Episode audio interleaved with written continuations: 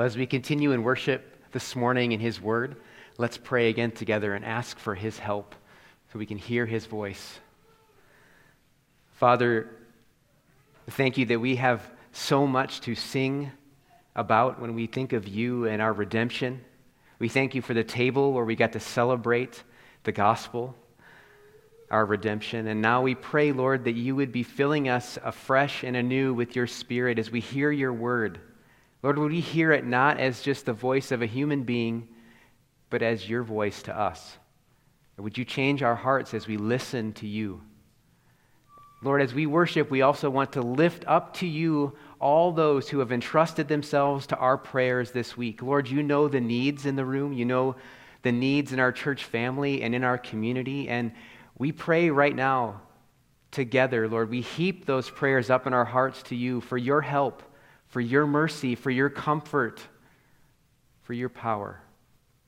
Be with those, especially right now, Lord, who are suffering, who are sick. Would you bring healing to them? Would you bring joy to sad hearts as we open your word? And would you be with those who need to work this morning? Lord, we pray that in their labor they would sense your presence with us, with them. We pray this in Jesus' name. Amen. Well, Happy New Year, everyone. Happy New Year.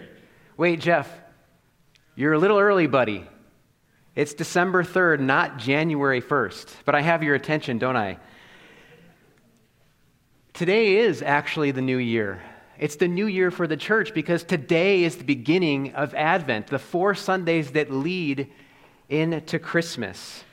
The whole year the church has a calendar that we follow a number of the dates and a number of the seasons, Advent being one of them, when the church is telling the story of Jesus from beginning to end over and over again, from his birth to his life, his death on the cross, his resurrection, his ascension to heaven, his pouring out the Spirit upon us, and then us learning to walk in that Spirit. And last Sunday, actually, is called Christ the King Sunday. That's the Sunday where the church remembers that he is this glorious, exalted king who reigns over all. This morning, we start over again at the beginning for another year of hearing the gospel of Jesus' life, his death, his resurrection. We start with the Advent. Our word Advent comes from a Latin word, which many of our words do, which means arrival, appearing, or coming. It's a season in which we look backwards and we look forwards at the same time. There is this dynamic and interplay between what has happened and what is coming that happens throughout Advent. The first Christmas was the first Advent. That's what we look back, back at. The second Advent will be his return when he returns in power and glory. That's when he will return to set all things right once and for all. So, Jesus' incarnation, the first advent, was at Christmas. That's when he came in weakness and in humility, and really to most of the world, except for some angels and a few people, anonymously. Right? He didn't come with a lot of fanfare. That was the first advent.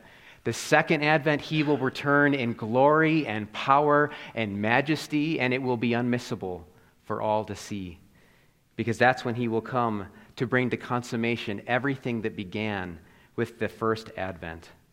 This morning, we're going to explore together what it looks like and why it's so important that we hold in tension both of those things the first advent, what he has done, and the second advent, what he will be doing. We're going to be looking at how our salvation has come now, and it is a present reality that we get to experience, that we get to live out of in our everyday life. And yet, salvation is not yet finished, is it? There's more to come. There's more that he will be doing yet. Salvation has come now, but the fullness has not yet come. It's now and not yet. And each Sunday leading up to Christmas this year, that's going to be one of the themes that we're going to focus on the now of our salvation and the not yet. Some family friends of ours made this beautiful sign that is hanging in the main room of their home. And it has two words on it anticipate Christ. I love that phrase. Anticipate Christ. It captures so well what Advent is about and what it is meant to be for us. It captures so well that our everyday lives are meant to be impacted by that phrase anticipate Christ, to expect to look for in our midst, and to look forward to his power and his active reign in our life as he comes today and then as he comes once and for all in the future. Every day for us as followers of Jesus can be that.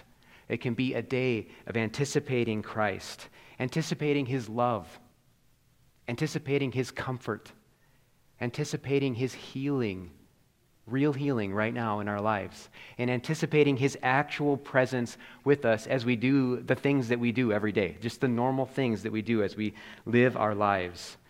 This morning, we're going to anticipate Christ together as we look at a prophecy, a prophecy of preparation from the book of Isaiah together.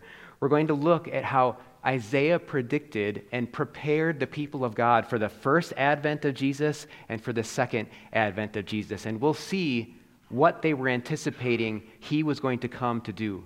And that will help us as we lean in to what would it look like today to anticipate Christ? What would it look like to anticipate the arrival of our kings? So if you have your Bible with you, if you can turn to Isaiah chapter 9, we do have Bibles in the backs of the room and in the corners if you'd like one. We're going to read from Isaiah chapter 9 in a moment. This morning, as we read this prophecy, I want our focus to be on the deeper meaning, the below the surface meaning than what we would typically think of for this season. Deeper than a sanitized version of a peaceful infant, because they're not really peaceful, they're not quiet, are they? And a silent night. If you've had an infant, you know that they're not silent. I want us to see that Advent is more than those images. Advent is a commemoration of a divine invasion into this world to a collision of good and evil, where light pierces into darkness and where the world changes course forever. Advent was the time in which God made a decisive move to break into the world that He made in the most surprising ways, ways that we couldn't imagine. This is when his kingdom light began to come to earth. And at the same time, things are not yet what they ought to be. We are not yet what we will be. That salvation has happened. It is now. He has come, but it is not yet in its fullness. Let's, uh, let's read Isaiah chapter 9, starting in verse 2. We're going to read 2 to 7 together. The people who walked in darkness have seen a great light. Those who dwelt in a land of deep darkness, on them has light shone. You have multiplied the nation, you have increased its joy. They rejoice before you as with joy at the harvest, as they are glad when they divide the spoil. For the yoke of his burden, and the staff for his shoulder, the rod of his oppressor, you broke as on the day of Midian. For every boot of the tramping warrior in battle tumult, and every garment rolled in blood will be burned as fuel for the fire. For to us a child is born, to us a son is given, and the government shall be upon his shoulder, and his name shall be called Wonderful Counselor, Mighty God, Everlasting Father, Prince of Peace. Of the increase of his government and of peace there will be no end on the throne of David and over his kingdom to establish it and to uphold it with justice and with righteousness from this time forth and forevermore. The zeal of the Lord of hosts will do this. That's amazing. It's beautiful, and it's a hopeful passage for us. Here's a two sentence summary of what's going on in this passage. One, God's unfaithful people were suffering the consequences and the exile and isolation from God that was due to their rebellion, to their unfaithfulness to Him. And two, God's people would be redeemed and restored suddenly and unexpectedly by a king who would come to save them. This prophecy is all about Israel, right? We just read all about Israel, but it's about more than Israel. It's about each one of us, and it's about all of creation. It's about our rebellion against the one who made us, the one who made us to have living, ongoing communion with him, and our helplessness after that rebellion to make things right with him. It's about God's unbelievable kindness. It's about His zeal. He is the one who does this to redeem us, to restore us, to make us into sons and daughters of His, even though we were so unfaithful. We're not going to pick apart every single verse in this passage this morning, but I do want to look at a few key themes that we'll be drawing out throughout Advent together. The first really important Advent theme in this passage and throughout the Bible is the theme of darkness and light, and light piercing in to that darkness. It starts in verse 2 in this passage with God's people being in a state of gloom, deep darkness, when they suddenly see a great light. Suddenly, their situation is changed. They were so gloomy and things were so dark because of their unfaithfulness to God. Their sin in turning from the one who had redeemed them, who had freed them from slavery and brought them into this land, was followed by judgment. God wasn't indifferent to their rebellion, and the judgment took the form of other nations more powerful than them who took them from their promised land to other places where they found themselves trapped, where they found themselves in exile, where they found themselves powerless and helpless to overcome these mighty nations. All of this would have led them into a state of helplessness and of feeling a deep hopelessness. Will our situation ever change? Or is this just what we have now? How could they possibly overcome these nations who had taken them into exile? How could they find their way out of darkness without light? And where would light come from? Certainly not from themselves. That theme of this light piercing into the darkness and darkness not being able to overcome it is this central thing that happens throughout Advent as we anticipate Christ. This movement from darkness to light. And this movement from darkness to light is not just a mere feeling. Like when it says that they were in deep darkness, it's not talking about only the feelings that you would associate with being in deep darkness, like despair or sadness. It would include those, but it was more than just feelings. Darkness for them and for us is a reality. An enslaving, isolating, reality. Absolute darkness. That is where the world is, and we all are, unless a child has come unto us, born in a manger. Absolute darkness. We take for granted that we have access to light in our everyday lives, don't we? Until, until we suddenly don't have light. Just a few weeks ago, as we were getting ready in our house, our normal morning routine, the lights suddenly went out. It was still dark. Thankfully, the coffee had finished brewing before that happened. yeah. But uh, it got really dark really quickly. We managed. I'm sure some of you, it was dark that morning as well. You might remember it. Before long, we found our headlamps. We had our lights on. We had some candles lit. And we were able to get ready. It was kind of dark, not completely dark. We maybe tripped over a dog bone here or a backpack there, but we made it. We were able to get ready for the day. We managed. Because even though we didn't have ideal lighting conditions that morning, we still had some light. But imagine complete darkness, where there is no light at all anywhere. There's no relief from that darkness, it's all around us. How would you function? Take a moment and try to picture that. Existence in utter, complete darkness. As I did that this week, I felt it's actually kind of terrifying to think of that. It's scary to think about how dangerous and impossible many of the things that we do every day would become. From the simple things, like taking the dog out, to the more complex things. Living in utter and complete darkness would make life almost unlivable in the way that we all know how to live right now. We are accustomed to light. Yet that is where we would be spiritually. That would be our reality if we were left on our own. utter and complete darkness. But there's more.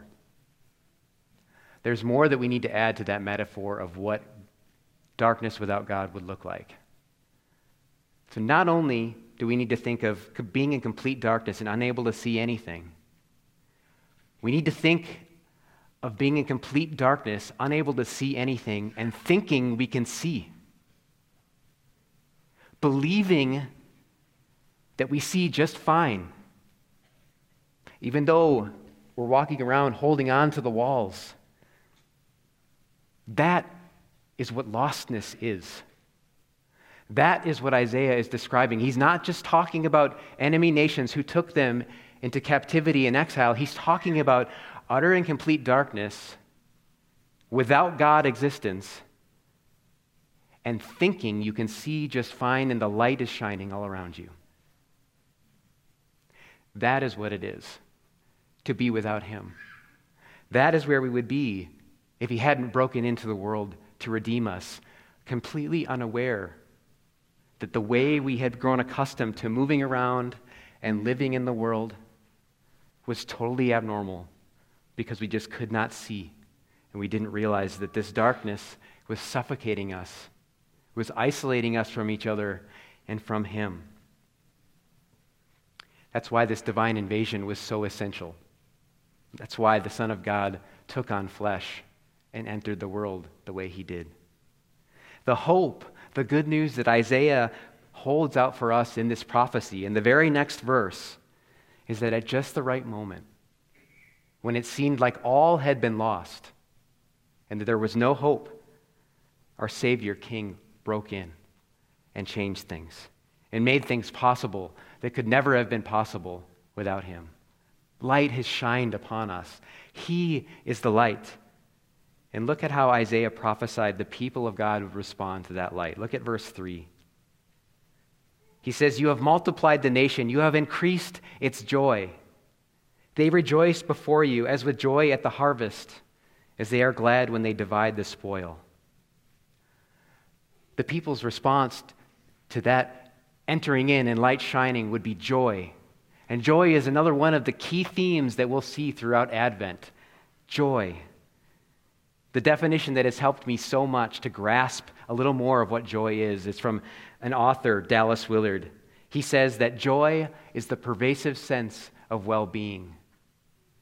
Joy is a pervasive sense of well being.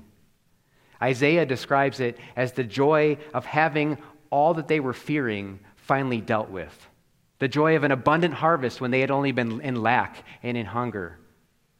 The joy of a military victory and actually a spoil from it that would enhance their life when they had only been oppressed and pressed down and helpless before foreign armies and militaries.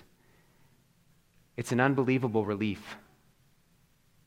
Their situation would change at his initiative. And then look at verse 4 and 5. They give us an even more expansive view of what was going to come to pass as the result of this coming king. He would deal with all human oppression. His people would be free. All war would cease. There would be a peace. It talks about the military garments and the boots being burned in the fire because they would be useless. You had no need for them because when this was done, when this work was done, there would be no more war. His people would be free in peace to worship him and to serve him. There would be this true and lasting peace that would just increase and increase and increase. This is a picture of all of the external threats, all of the things out here that had been taking Israel and oppressing them dealt with. All the things out there, all the nations taken care of. But not only the nations, but evil forces, evil systems that were the result of sin in people dealt with. And not only human evil, but demonic evil dealt with. Demonic evil, the demons, they seek to distort and destroy all that God made good the prophecy is that even that evil will be dealt with once and for all. But that's only the things that are out there. We know that the problems are not just out there, they are out there, and we need to remember that. But the problems that needed to be dealt with were also in here. They had external threats, but then they had this massive internal threat that this coming king would deal with and would take care of. It's the threat we face as the people of God. From the very beginning of creation, God's people have faced this threat. It's unfaithfulness to God, unfaithfulness to the one who created us and redeemed us. That is the internal threat that God would also deal with for Israel, and he would deal with for us, his people in Jesus. Unfaithfulness to God is what sin is. That's sin. And sin leads to death. Sin and death. Those two would be defeated by this coming king to rescue us. The light will vanquish the darkness wherever the darkness is found, out there and within the human heart, in all the places where we know it needs to be dealt with. That's what God does when He takes our hearts that are of stone, is what the Bible calls them, and makes them into hearts of flesh. We, get, we begin to be able to sense and to see what is not right. He forgives us in Christ and He makes us into new creations in Him with new hearts. Listen to how this is captured in the New Testament, this reality of living in the light with Him. This is 1 John 1 5 to 7. This is the message we have heard from Him and proclaimed to you that God is light, and in Him is no darkness at all. If we say we have fellowship with Him while we walk in darkness, we lie and do not practice the truth. But if we walk in the light as He is in the light, we have fellowship with one another. And the blood of Jesus, His Son, cleanses us from all sin. Now that His light has shined upon us, we have the ability to walk in the light. And what that means for us is all the ways that we have grown accustomed to living, to coping with reality in the darkness, we get to unlearn. We get to find that we don't have use for them anymore because now we can see. That's what happens as we follow Jesus and he transforms us. We grow to resemble him more and more. And the primary thing, the big picture of what's going to happen, the thing that we need to unlearn more than anything else, is a life of living in independence from him. Life where my daily existence is primarily about my desires and my will. That's independence from God. That's self faithfulness and living for my kingdom, your kingdom. But what God invites us into as His light shines upon us is God faithfulness, depending on God and learning to live in His kingdom now. That is the good news that He has for us, and we get to reflect our King. And, church, here's where this tension, this now and not yet tension, is so important for us. The Advent light of Christ is shining right now. I know that if I passed around a microphone, we could hear over and over and over again in this room people who would say, Yeah, Christ is alive right now, and I experience him in my life. And this is how. He is alive right now. That Advent light is shining but it is not shining in its fullness the way it will someday when he returns in the second advent. Keeping that tension before us, that this reality has come, but it is not yet in its fullness, is crucial for us because that is where we actually live every day of our life. We live with, yeah, things are changing and they've changed, and things are still broken and painful. That those two things are where we live. It's how we experience each other. It's what work is like. It can be very, very good and very, very frustrating all at the same time because we are living in the time between the Advents. And in Advent, we get to practice what that looks like for our everyday life. The time between the Advents is where we live every day. So, that dynamic of things being very good and, and not so good at the same time can be humorous at times, it can be absurd. It can be in the mundane things and the not so mundane things. For example, No sooner had you finished decorating your tree, maybe, the, maybe your house, your family's looking at it with you, and someone says in critique, The little lights aren't twinkling, Clark. Right? Like someone notices that it's not quite right. It's not quite perfect. It's beautiful, but there's still some issues with it. So that's kind of the funny way and the absurd way we experience that tension that things are good, but they're not really how they were meant to be yet. As I was preparing this sermon, my heart was stirred as I was thinking about that absolute darkness that I was in and the great lengths that God went to to redeem me, to save me. My heart was being filled with joy at Him. But then on cue, I got a message from a friend in another state who's dealing with cancer. He said, Tomorrow afternoon, we'll be at Mayo for the next round of surveillance scans. Then on Friday morning, I have another surgery scheduled to remove two small nodules in my left lung. That surgery is contingent on the findings of tomorrow's scans. We're hoping there will be no big surprises, but we've learned we need to be prepared for anything. This is where we live our life. We are in the in between place. We rejoice for Christ has saved us. He is renewing us and we're experiencing Him. But at the t- same time, we lament, we mourn, we don't dismiss evil, we take it seriously, and we join people where they are in the midst of it. We have joy and we have sadness because we are in the in between time, between the Advents we can fall into two different ditches here with this idea of now and not yet. Two different extremes. One ditch is where we overemphasize the now part of our salvation, and we forget about the not yet part. When we do that, in that ditch, we can gloss over evil. We can minimize the sin and suffering that, that we go through or that people in our life go through. We focus on the victory of Christ. We declare his current reign over sin and death and evil. This ditch is closely aligned with the spirituality of optimism that everything's just going to work out. It'll be okay. Everything is just going to work out. But when we do that, when we don't look at the world for what it really is right now, when we make an assessment of it that is out of line with the reality that things are not yet what they were meant to be. We live as if we are already in the promised land, but the reality is we are still wandering in the wilderness, learning what it looks like to depend upon God as we walk through the challenges of life. And I think if we overemphasize that now, I mean, the bummer about it is that a lot of that is really true.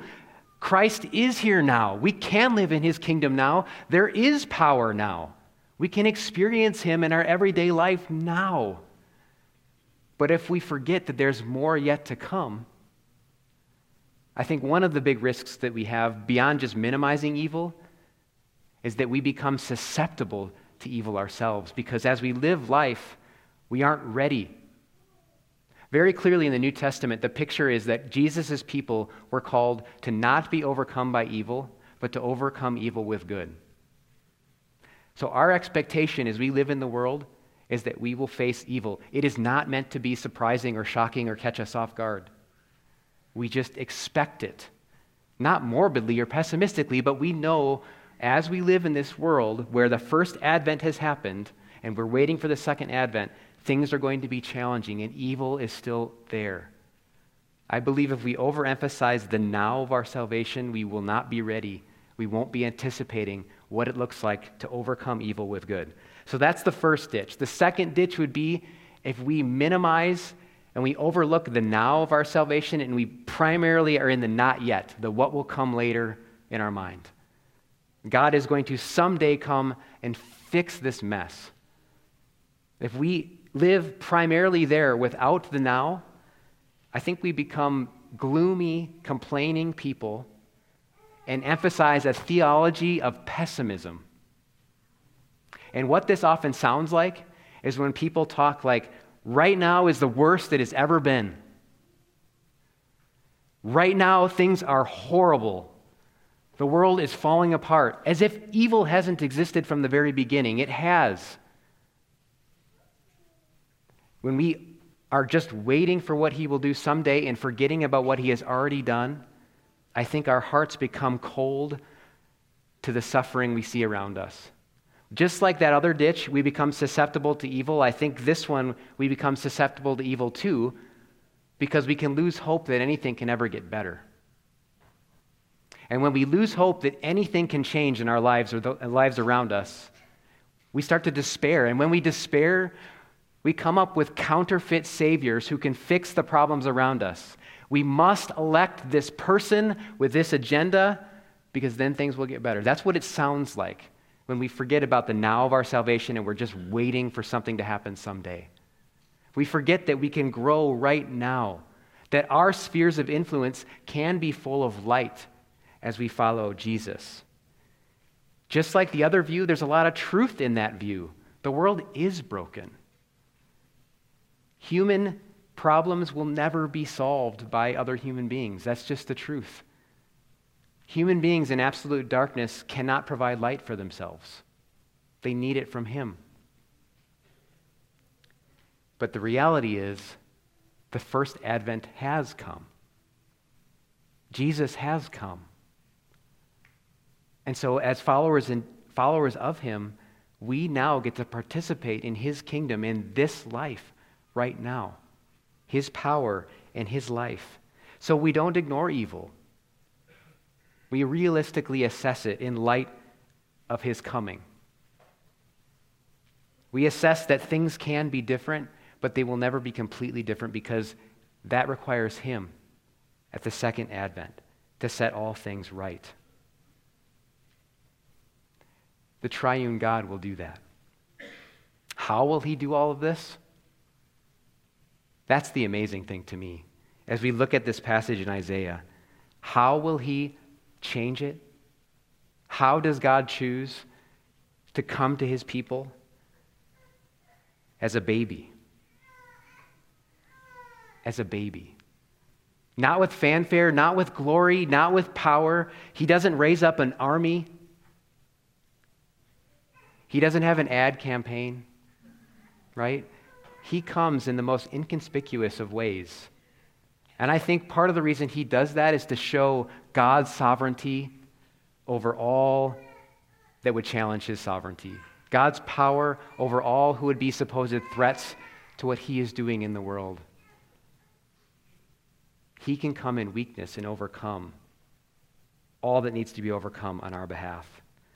The good news is that that child's dominion, Christ the King's dominion, extends over sin, it extends over demonic evil, it extends over death, it extends over everything that has happened in God's creation to distort it or to destroy it. He will deal with it. And this is where anticipating comes in. This is where it is so important for us as His followers in our everyday lives to be actively anticipating that reign, both within us and all around us in our spheres. This anticipation is grounded not in an idea, not in a philosophy, but in a person. Look at verses 6 and 7. I want to just at the end here read those again because the description of this person is so amazing, so unexpected. I just want us to hear it again. Listen to how this king is described. For to us a child is born, to us a son is given, and the government shall be upon his shoulder, and his name shall be called Wonderful Counselor, Mighty God, Everlasting Father, Prince of Peace. Of the increase of his government and of peace there will be no end. On the throne of David and over his kingdom, to establish it and to uphold it with justice and with righteousness from this time forth and forevermore. And then look at this last sentence. The zeal of the Lord of hosts will do this. The zeal of the Lord of hosts will do this. So, this coming one that we worship, that we worship this morning, and that we anticipate as we move closer and closer to Christmas. He was someone that had really no description that could capture who he was because he was a human being who at the same time was divine. God had stooped and emptied himself to take on human flesh. He would overcome all that was wrong by emptying himself and by dying for us. The zeal of the Lord of hosts will do this. The zeal of the Lord of hosts will do this. It's the power and energy and initiative of the God of angel armies. That is what we anticipate in our lives now, and that is what we anticipate in our lives in the future. Now we get to experience the present reality of living with Him, and in the future we get to experience the consummation of all that He has begun right now. And at Advent, we get to savor that reality together. Our only response to this, our only response, it's not to try harder. It's not just to, you know what, I just need to try harder to follow him and to be faithful to him. That's not our response. Our response is to worship him and to love him and to anticipate his activity in our life. Let's pray for that together, church. Father, thank you that you have shined your light into this world. Lord, we want to be people who live with anticipation of Christ's real activity and action in our lives today,